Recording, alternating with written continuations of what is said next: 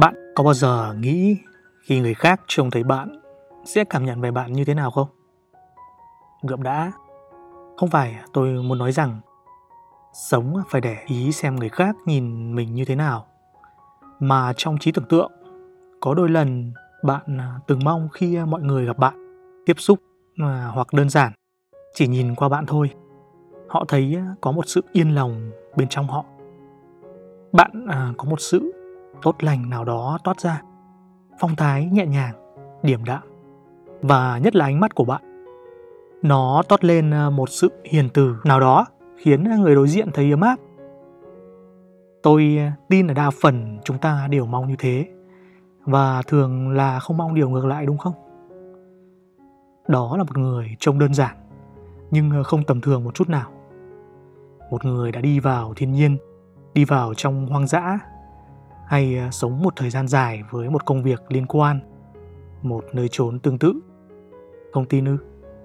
Những bạn hay đi phượt đến những vùng núi cao, những nơi xa xôi hẻo lánh nhất và gặp những người sống ở những nơi đó, giờ nghĩ lại bạn có cảm nhận gì về họ? Họ có thể không cần phải học vị, học hàm gì cao cấp cả, nhưng ờ, phong thái thì ờ, nhiều người ở nơi ờ, xôn xao, khôn ngoan nhất nơi thành thị cũng không sánh bằng. Không ai ở nơi khác có thể toát lên vẻ thật thà, vẻ mộc mạc và cho cảm nhận một cách organic như họ được. Những người ở vùng sâu, vùng xa. Trừ khi người đó đã có một quá trình trải qua thiên nhiên giống như họ. Đó là một điều liên quan khá hay ho mà tôi muốn mở đầu cho chủ đề ngày hôm nay – khi mà tôi ngồi nhớ lại những lần mà mình đã lang thang trong rừng, từ mọi nơi, miền bắc cho đến miền trung, rồi tây nguyên, vân vân. Tuy là chưa đi nhiều, thật nhiều như các nhà thám hiểm được, nhưng à, như thế cũng đủ cho tôi có thêm được một cái nhìn thoáng và rộng hơn một một chút. Được à, nhiều hơn như thế so với việc nếu tôi chỉ chôn chân và làm một công việc suốt nhiều năm tháng cho đến bây giờ tại thành phố. Thật may à, Cuộc đời của tôi à, có vẻ đang diễn ra như một thầy bói năm nào đã phán khi mà tôi còn nhỏ. Đó là số tôi à, thường sống xa nhà và hay phải đi nhiều nơi. Lớn lên à, tôi lại thấy cái tuổi của mình đối chiếu theo tử vi có vẻ cũng hơi phiêu, hơi lãng tử một chút. Rồi thì tìm hiểu một chút về cung hoàng đạo của mình cũng khớp luôn với ờ, những tính cách đã trải nghiệm như thế.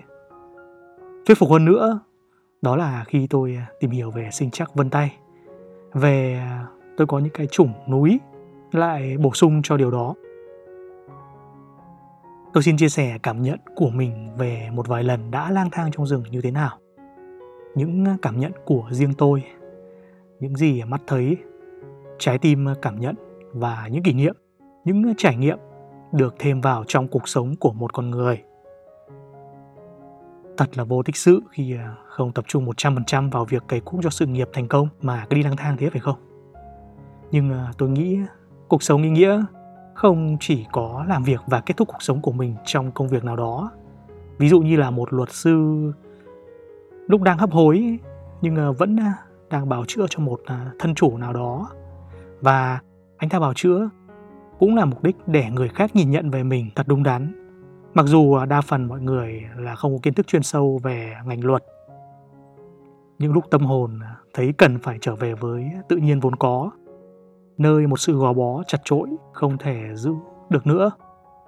Tự nhiên khiến tâm hồn bị thu hút và sự thôi thúc đó khiến tôi lên đường, tạo nên những chuyến đi cho mình.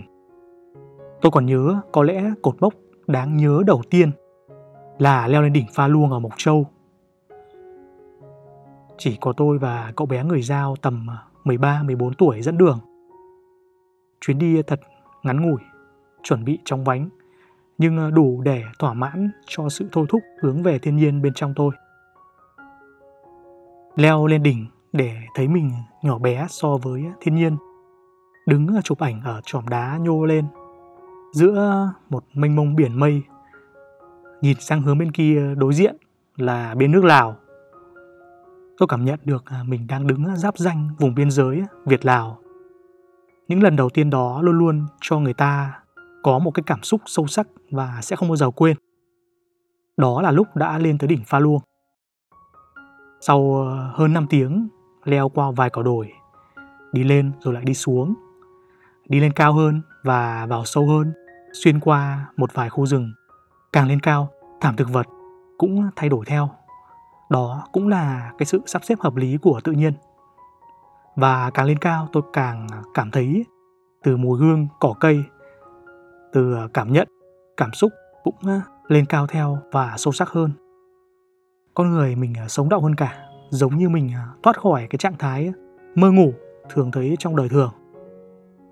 À, những vách đá treo leo, rồi à, cảm xúc trên con đường đi à, xe máy tới đồn biên phòng đầy dãy nguy hiểm với à, đoạn dốc đầy sỏi đá và bên cạnh là vực thẳm. Lúc đó người ta sống động nhất vì à, phải cảnh giác nhất, tìm đập liên hồi và nhờ thế sống trong thực tại rõ ràng nhất. Những ai từng đi leo núi chắc cũng rõ cảm giác này. Lúc càng hiểm nguy, treo leo bám vào những vách đá, sự tập trung của ta luôn ở mức cao độ nhất. Ta sống trong khoảnh khắc thực tại một cách rõ nét nhất. Rõ nét nhất trên cả cuộc hành trình đó và rõ nét nhất trong hiếm hoi lần ý thức sống động về thực tại trong cả cuộc đời ngắn ngủi của mình. Rồi ngoài pha luông đáng nhớ đó ra, còn những lần đi cùng những nhóm nhỏ dưới 10 người. Những nhóm tự rủ nhau, tự thành lập trong một thoáng cùng những tâm hồn à, muốn trải nghiệm, muốn thử thách. Và có đôi khi tôi lại tình cờ thành người đề xuất và tạo nên những nhóm như thế. Như một cái nhóm bốn người cùng leo lên đỉnh Fansipan ở Sapa. Lúc đó, cái tò mò và đơn giản là muốn trải nghiệm trong tôi là cao hơn cả. Muốn xem nóc nhà Đông Dương cao như thế nào. Đi một quãng đường tầm 20 cây số băng rừng leo lên tới đỉnh 3000 mét thì có gì thú vị đang chờ đón chúng tôi. Thật hay là khi ta muốn tự dưng đến một thời điểm, có sẵn một đội cũng có máu leo núi ngay tại đó rồi. Đi như thế không phải là lấy thành tích là đã chinh phục được đỉnh cao nhất Việt Nam, mà thứ nhớ nhất có lẽ là hành trình cảm xúc trên các chặng của chuyến đi. Những ờ, cảm giác vui sướng khi ờ, đi qua những khu rừng cây cối đã ở đó từ nhiều năm. Được ờ, tắm rừng đúng nghĩa. Rồi những đoạn đẹp như tranh với cây cối và kết hợp một lối mòn xuyên qua, thật dễ gây sức động nó dễ khiến người ta sau này trở về lại à, muốn tiếp tục lên cái kế hoạch cho những chuyến đi tiếp theo. Đơn giản là muốn chứng kiến và muốn lại được một cảm giác, những điều à, khó tả đó trên những cuộc hành trình tiếp theo của mình.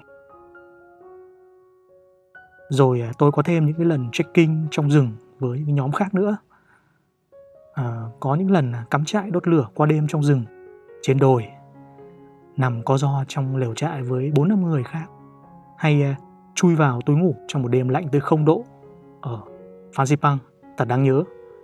Chúng tôi từng đi qua rừng sâu, trèo qua những à, dãy núi, lên dốc rồi xuống dốc. Rồi có lần đi lang thang qua các làng bản và những thổ ruộng bậc thang đang à, mùa lúa chín của họ thật tự do biết bao. Không biết là có mê tín không, nhưng mà hay là dám nhận định, chắc chắn hay không. Nhưng à, cảm nhận của tôi khi gặp một ai đó đã từng đi leo núi, từng có những chuyến đi à, dài trong rừng hay à, kiểu, trải nghiệm hoang dã tương tự, là họ có một cái sự khác biệt, có một chút gì đó nhìn nhận cuộc sống sâu sắc hơn, được ờ, tới tẩm những cái hạt giống hồn nhiên, nguyên sơ bởi những lần xuyên rừng, trải qua những thời khắc nơi thiên nhiên đã khiến tâm hồn được chữa lành, được sống những cái khoảnh khắc thực tại rõ nét. Và được thấy bản thân à, sự liên hệ của mình với những người đi cùng, thấy được sự nhỏ bé của mình nơi thiên nhiên thành một phần của tự nhiên, của núi rừng và cảm nhận độ cao, mùi hương tại thiên nhiên, mắt được trông thấy những thác nước, những à, con suối và sự hùng vĩ. Nói chung là khi đã bước chân vào trải nghiệm đó rồi chắc chắn là đã có gì đó khác biệt bên trong xã hội thì càng hiện đại công nghệ càng phát triển thì những chuyến đi thăm về thiên nhiên lại càng nhiều, càng được quan tâm. Bạn đã bao giờ thử thám hiểm trong rừng một mình chưa?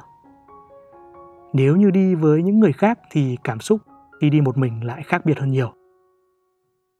Đã có lần tôi chui vào rừng đi men theo một cung đường trek xuyên qua một vòng rồi. Cảm giác lúc đó hồi hộp và những nỗi lo lắng nhiều hơn so với khi có ai đó đồng hành. Một mình à, tự mò một con đường lần đầu, vừa run nhưng à, lại vừa thích thú, nghĩ đến cái cảm giác chinh phục được cung đường đó. Và tôi à, đã có hai lần đi vào rừng một mình như thế. Chắc hẳn nếu có lần nào đó ở qua đêm trong rừng, hẳn là phải phê đến tận óc mất. Mặc dù chưa lần nào trải nghiệm qua đêm một mình trong rừng cả, nhưng đi vào ban ngày một mình đã là một sự gan dạ đối với tôi rồi. Cũng ờ, không sợ hãi nhiều lắm, chỉ là bản thân thấy tò mò, bản tính ờ, thích chinh phục và thử sức mình. Lúc đó chỉ còn phụ thuộc vào chính mình thôi, phải cẩn thận hơn, cảnh giác hơn và độ thú vị cũng lớn hơn hẳn. Hai lần đó là một lần ở Sapa và một lần ở Tây Nguyên. Những lần đi một mình đó không có ý kiến của một ai khác ngoài trực giác của chính mình dẫn mình đi. Cứ vậy tiến ờ, trên con đường mòn, tiến mỗi lúc một sâu hơn vào bên trong. Cảm giác hồi hộp lúc đó cũng ngang với việc đứng thuyết trình trước hàng trăm người vậy. Vì tôi đã từng trải nghiệm qua điều đó rồi. À, mà có lẽ nó không run rẩy như là mình đứng thuyết trình đâu. Khi ờ, trải qua rồi, nó cho tôi cái sự tự tin hơn nhiều. Giống như ờ, tôi đã chinh phục được nỗi sợ về bóng tối và sự tĩnh mịch vậy.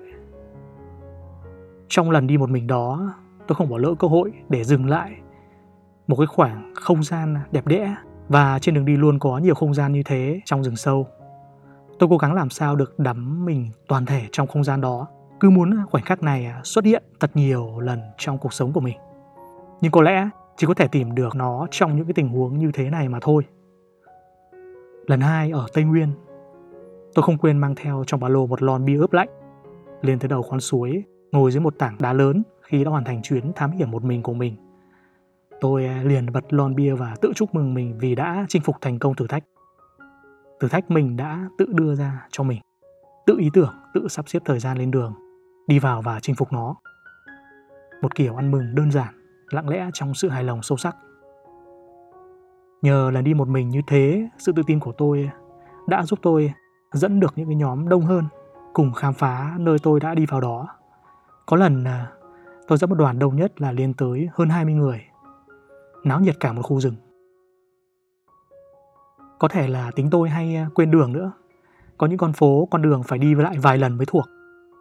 Thế mà tôi lại tình cờ rơi vào nhiều trải nghiệm đi vào những cái nơi nếu không nhớ đường thì khá là gay go. Vì lạc ở trong rừng thì đúng là một trải nghiệm không tốt một chút nào. Bởi vậy mà tôi à, đã từng kể nhiều lần tôi cứ muốn đi dạo một mình nếu có dịp gần một nơi à, thích hợp tương tự như thiên nhiên.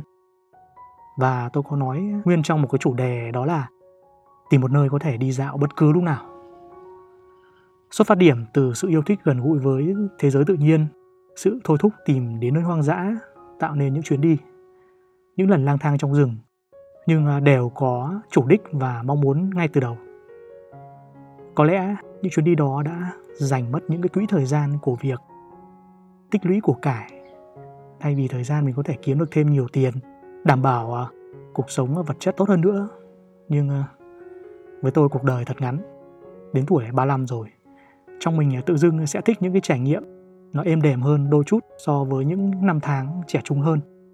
Thế cho nên để bớt đi sự hối tiếc nhất cho một người thích vận động thích những trải nghiệm nơi núi rừng những đòi hỏi phải có sức bền nhất là tuổi trẻ thì mới đáp ứng được.